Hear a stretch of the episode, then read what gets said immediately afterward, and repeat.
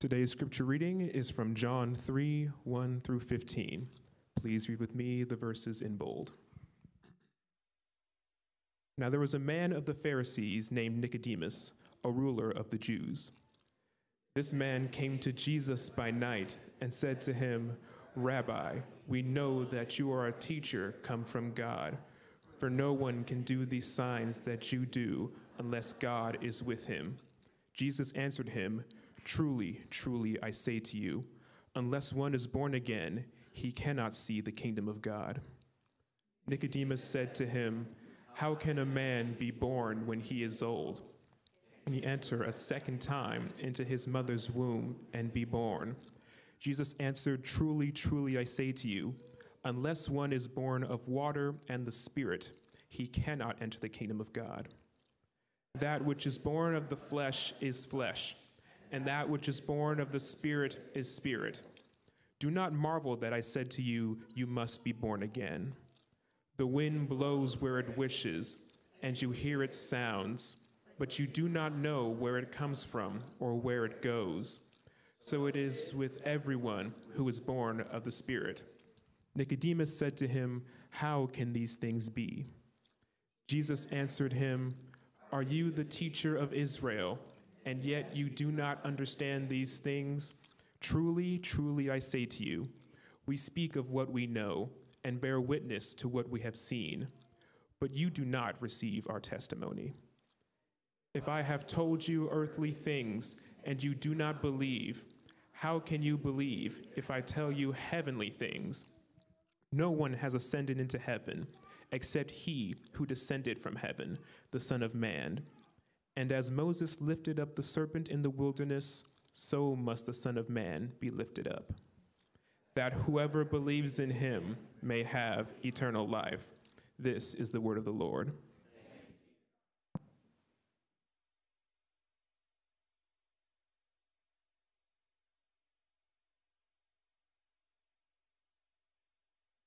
Good morning again. Good morning. Good morning. All right. I think I, I hear myself.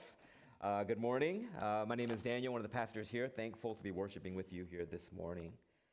Um, well, many of us, I think, I think, can share a story of an encounter with a famous person. Maybe.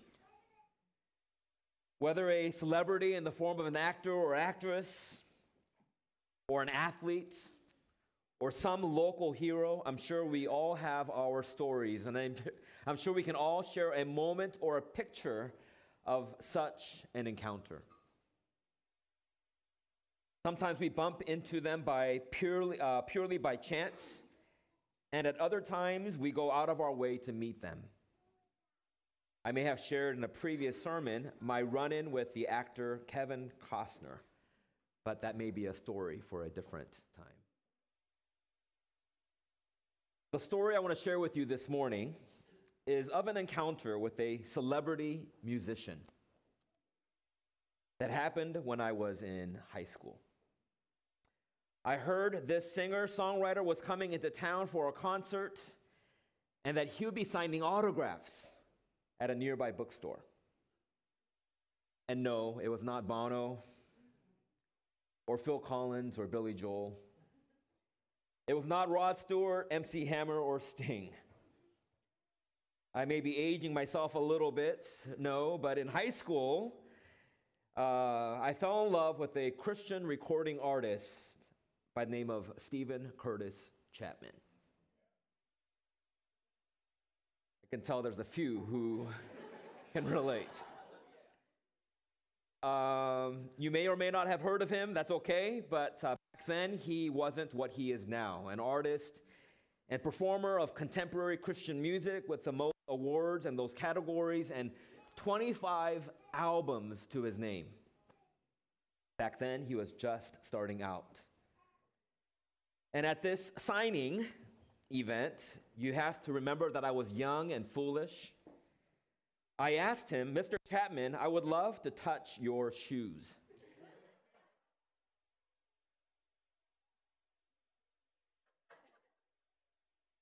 You know, it was my way of saying, uh, I worship the ground you walk on. I was so stupid.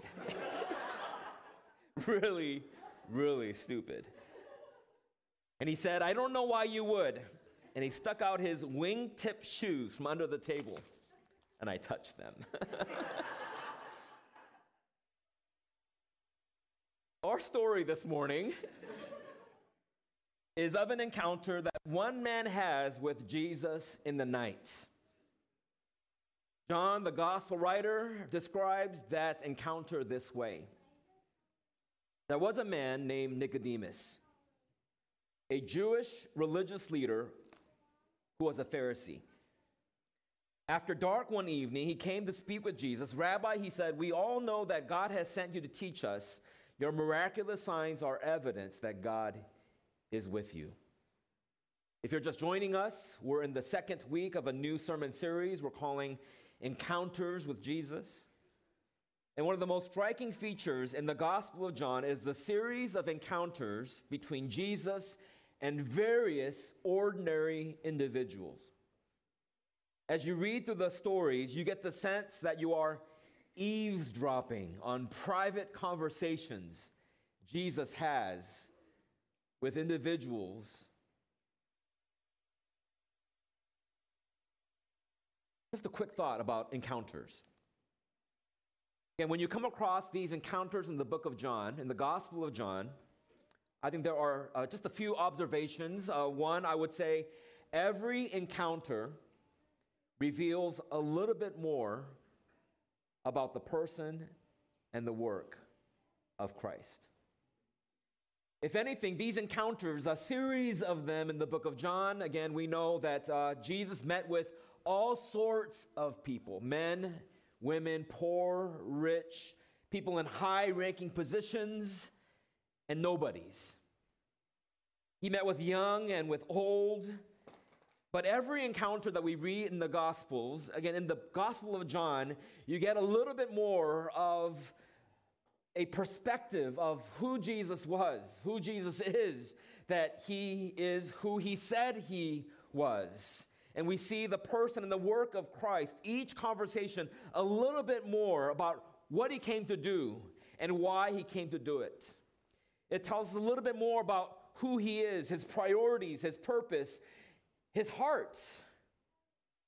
These encounters are supposed to develop in us a deep sense of the importance of Jesus, that he's more than just a man, that he's more than just a prophet, that he's more than just a good teacher or, or a good human being. He's more than just an, an ordinary person like you and me. Secondly, as you read about these encounters in the Gospel of John, you see a transformation that happens in the lives of those who meet him.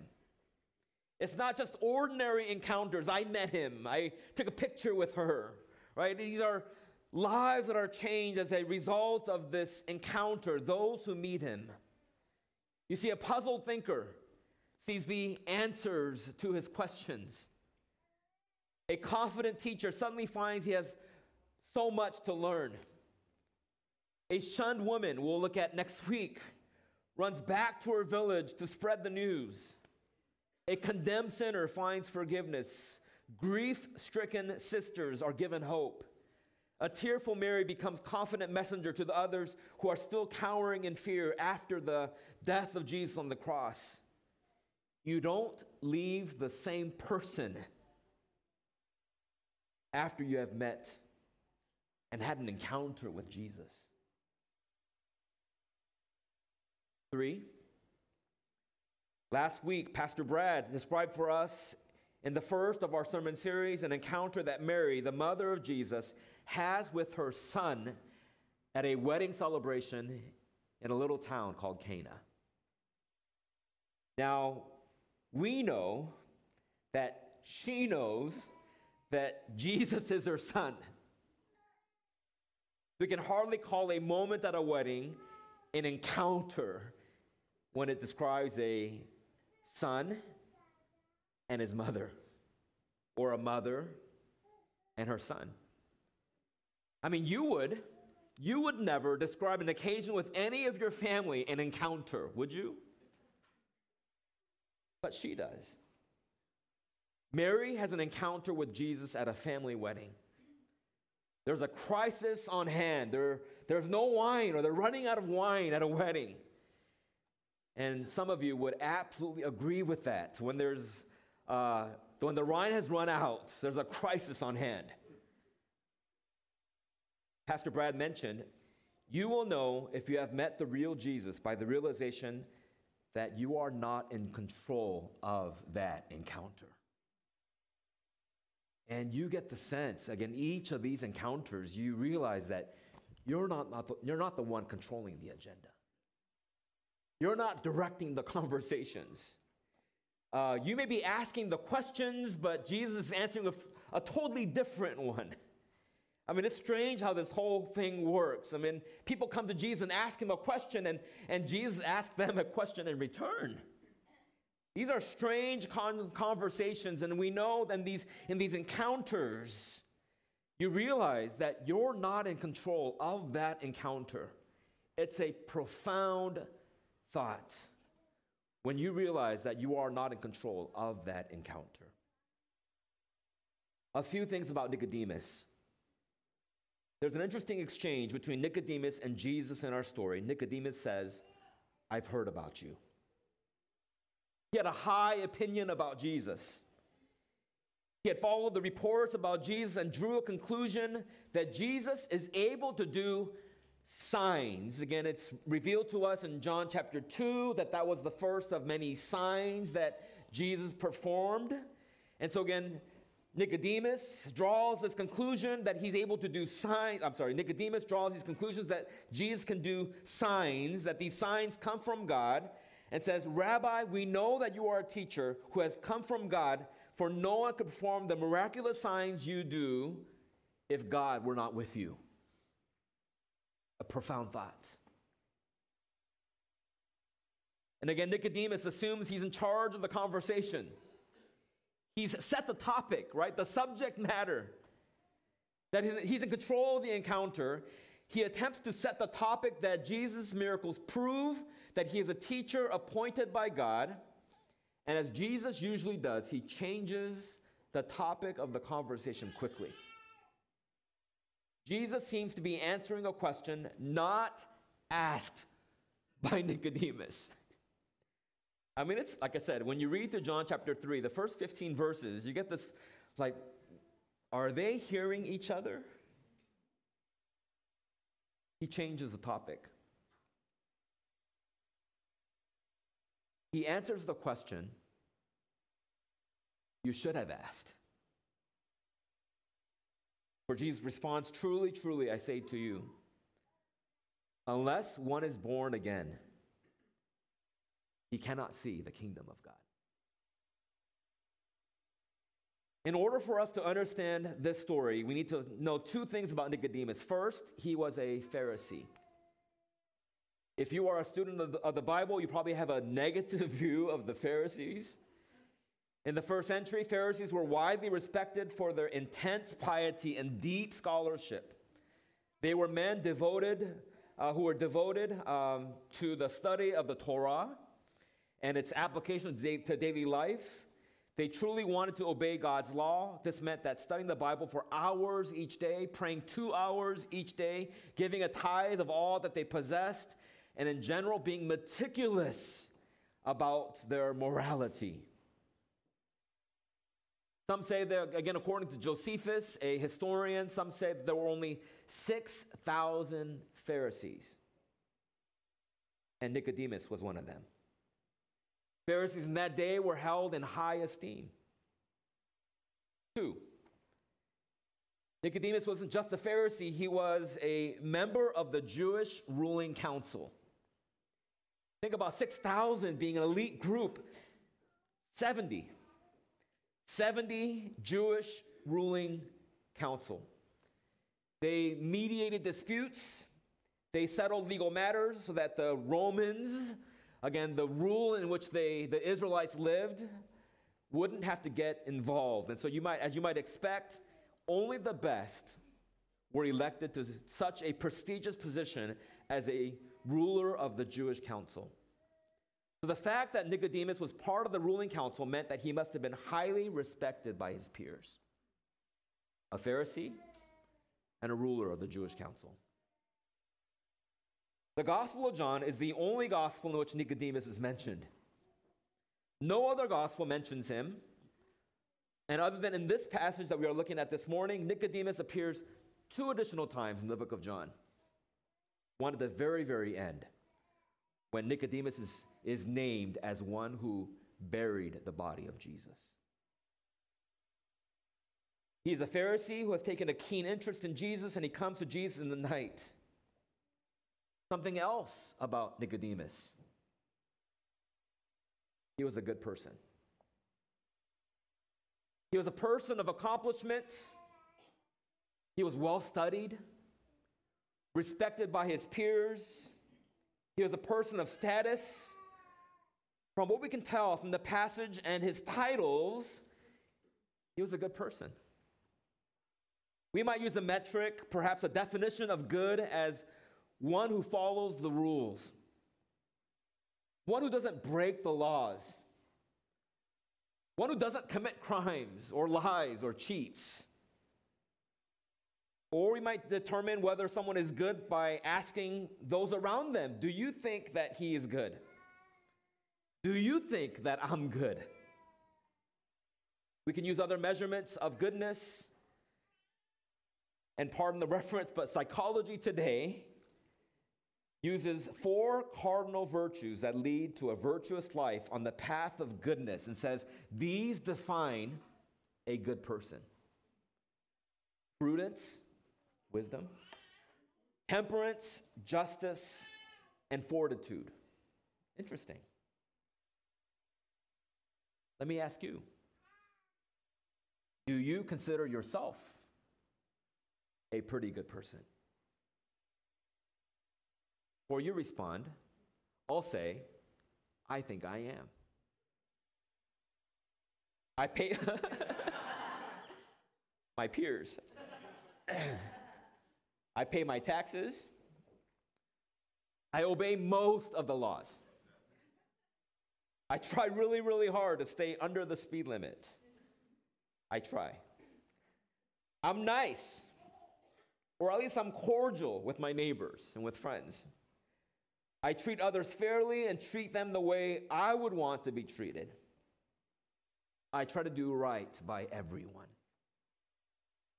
I try to make good decisions more than my share of bad ones. Do you think you are as good as me?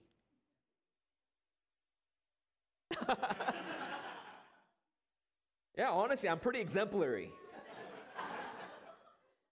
I'm not. Man, if you only knew me. you know, as in re- I mean, in regards to being a good Christian, I try to be that too. We try to earn the favor of God by a whole slew of various metrics. We, uh, these by themselves are not bad things. We think about attendance and reading of the Bible, praying, making resolutions to do better, to be better. I mean, all sorts of things that are these metrics that we set up for ourselves to measure how good we are. But you and I both know that these are not, these are not um, uh, the metric of goodness. You see, we do these things as a result of an encounter. And if this is you, if I've just described you, And if you were honest with yourself, how you view yourself, and you're like me, a good person, exemplary, a rule follower, in some regard, that Nicodemus represents all of us. He stands for every good, decent, law abiding, upstanding citizen who ever lived. He was a good man who knew about God and demonstrated by his life that he knew God and wanted to obey God. The strangeness of this story is that it reminds us that religion is good, but it's not enough. Being good is good, but it's not enough. Jesus points out the fact that you don't find eternal life by practicing the Torah. You don't find eternal life by obeying the law, by keeping the rules. For you see, what Paul describes for us is that the law is not able to give life. Following laws could never satisfy the inner yearnings of our heart, something that we know only God's grace could provide. For you see, being religious is never enough. Nicodemus understood his righteousness and faith in terms of how well he followed the Jewish laws. What Nicodemus discovered that this religion wasn't enough to meet the need in his own heart. And that's why he comes to Jesus in the night. And Jesus tells Nicodemus that the only way to find what he is looking for is to be born again. Again, strange language. People misunderstand what it means to be born again. Again, I think our culture has redefined some of those terms. Jesus spoke these words not to some immoral outcast, not to some Gentile, according to the Jews, but to the one to one of the most religious men of his day. By any standard, Nicodemus was a good man and certainly a man we would admire for his intense devotion to God. Despite all his learning, Nicodemus is baffled by the sayings of Jesus. He says, How can a man be born when he is old? Can he enter a second time into his mother's womb and be born? Take this to heart. Nicodemus is a great man, a man of rank, and yet Jesus says to him, You must be born again. Jesus explains for Nicodemus and for us no one can enter the kingdom of God unless he is born of water and the Spirit. People who hope to enter God's kingdom must be born in a new way, not by human striving, but by a rebirth that only God can bring. Not by the law or an observance of the rules, but by the grace of God. Not by some religion, but by a relationship with a God who created us and created us to have a relationship with Him. See, the idea of rebirth wasn't common during the time of Jesus. But some religious uh, religions call commitment to their faith a rebirth, and we often talk the same way. Uh, if, an if an entertainer or an athlete disappears and comes back stronger, we call it a rebirth. When people get a fresh start, after tragedy or hardship, they feel reborn. And yes, Jesus means all of that, but much more. He talks about a rebirth from above, from God. Everyone must be born twice. Jesus says they are born of water and they are born of the Spirit. And he says, without it, no one can see or enter the kingdom of God, and no one will ever taste resurrection and renewal and rebirth unless he is born from above. So, my friends, if Nicodemus, with his knowledge, with his gifts, with his position, with his integrity, cannot enter the kingdom by virtue of his standing and work, the question is what hope is there for us? What hope is there for anyone who seeks salvation that way? And the answer is none. And sadly, that includes you and me. All of us must be born from above, born of the Spirit. And all this leads to this important conclusion that Jesus was offering Nicodemus that what the law could not give, God does by his grace. His story, this encounter that Nicodemus has with Jesus, reminds us that religion is good, but new birth is better. Yes, religion is good, but it cannot save. The new birth is better because Jesus offers salvation for anyone who looks to him. This is conversation that Jesus has with Nicodemus ends this way. Nicodemus said to him, How can these things be? Jesus answered him, Are you the teacher of Israel, and yet you do not understand these things? Truly, truly, I say to you, we speak of what we know and bear witness to what we have seen, but you do not receive our testimony. If I told you earthly things and you do not believe, how can you believe if I tell you heavenly things?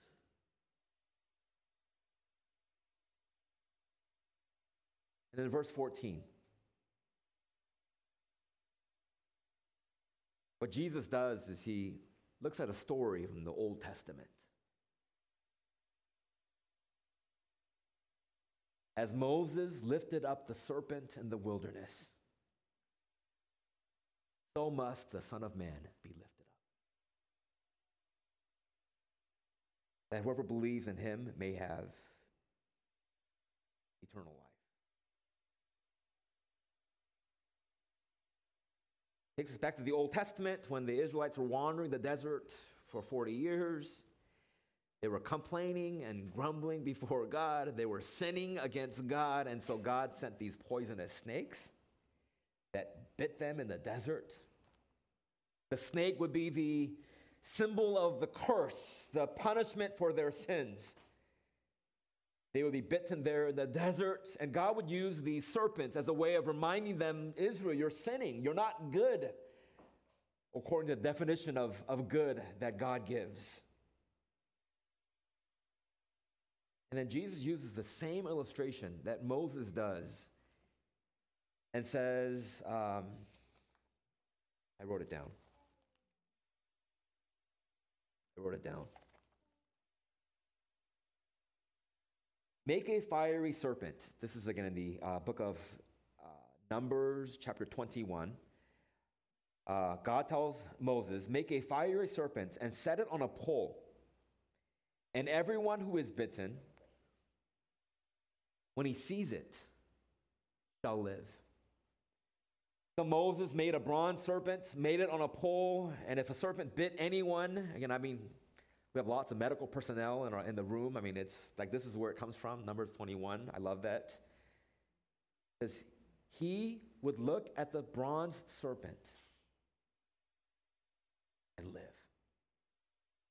I mean, Jesus reiterating this fact. I mean, with, with Nicodemus, you must be born again. Again, I don't know about any of you, but we had no part in being born. And again, what, what Jesus does is, is remind us of the, the grace that's given, nothing that's earned, right, or we strive towards, but given by God as a gift to us. Anyone who looks at the bronze serpent will live. And the same instrument of a curse, which was the serpent in the wilderness and in the desert, is this same instruments that will be for their blessing and their life. And Jesus uses this illustration again in John chapter 3, verse 14, and says, Anyone who looks at that bronze serpent will live.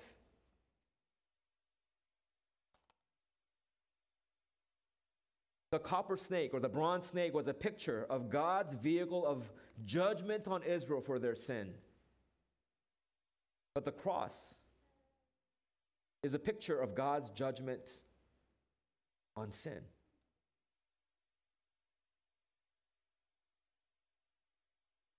If it's just a picture of God's just judgment on sin, like the snake, the question is who would be on the cross?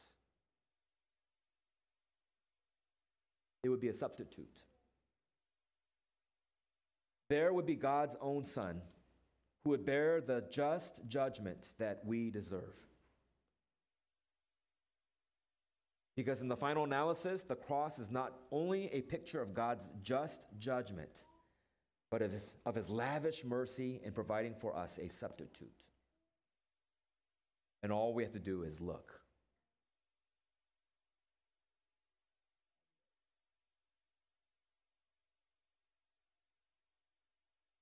The story of goodness, I think, is a picture of my own life, growing up in a good family, uh, growing up in a sheltered home, loving parents. I don't think I've ever did anything bad, not too bad. There was something about the message I heard when I was in seventh grade at a camp with other kids. And it was so strange this kid who grew up in a sheltered, uh, I felt uh, wonderful and, uh, and loving home, felt the guilt of sin all at once, realizing that I wasn't as good.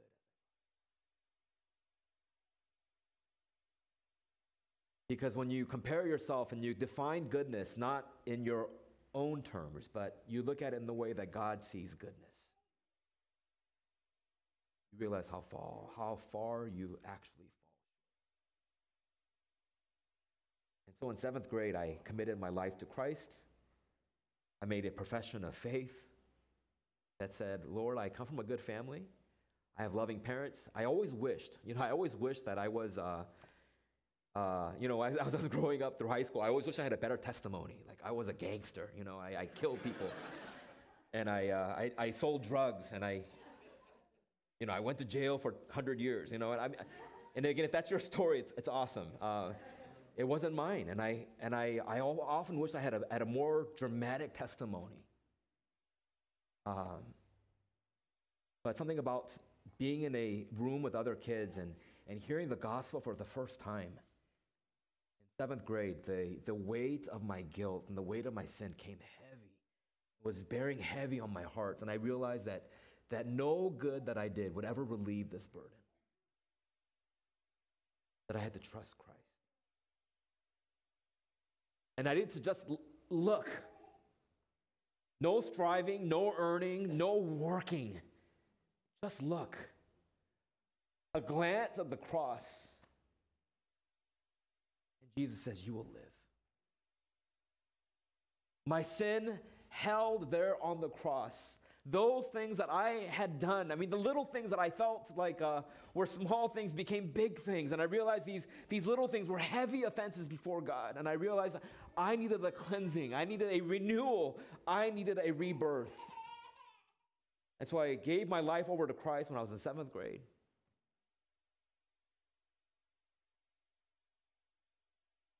And as a reminder that we don't need to strive anymore that, that we don't need to keep on working. Every week we're reminded at the table that He's already completed the work, it's been finished. So on the night that Christ was betrayed, He took bread as a way of reminding us that He's given His life as a substitute that we don't have to face punishment death and judgment and condemnation and said, This is my body, broke it. His body would be torn, a spear thrust his, through his side, a crown of thorns on his head. Again, these are all these, these images of what, uh, what Jesus meant when he said, My body broken. And in the same manner, he took the cup. He says, This is the cup of the new covenant. Not the old way of doing things, but a new way. That Jesus, the Son of God, has provided a way for us. That by his blood, the lifeline, that which gives life, that which promises an eternal life, would be shed. And would be for the, he says, for the forgiveness of your sins. The breaking of the bread and the pouring of the wine as a symbol of God's great, lavish love for us. That again, what the law could not do, God provides us with His Son. For by grace we have been saved through faith. And Paul says, This is not your doing, this is not your work, but a gift of God given to you.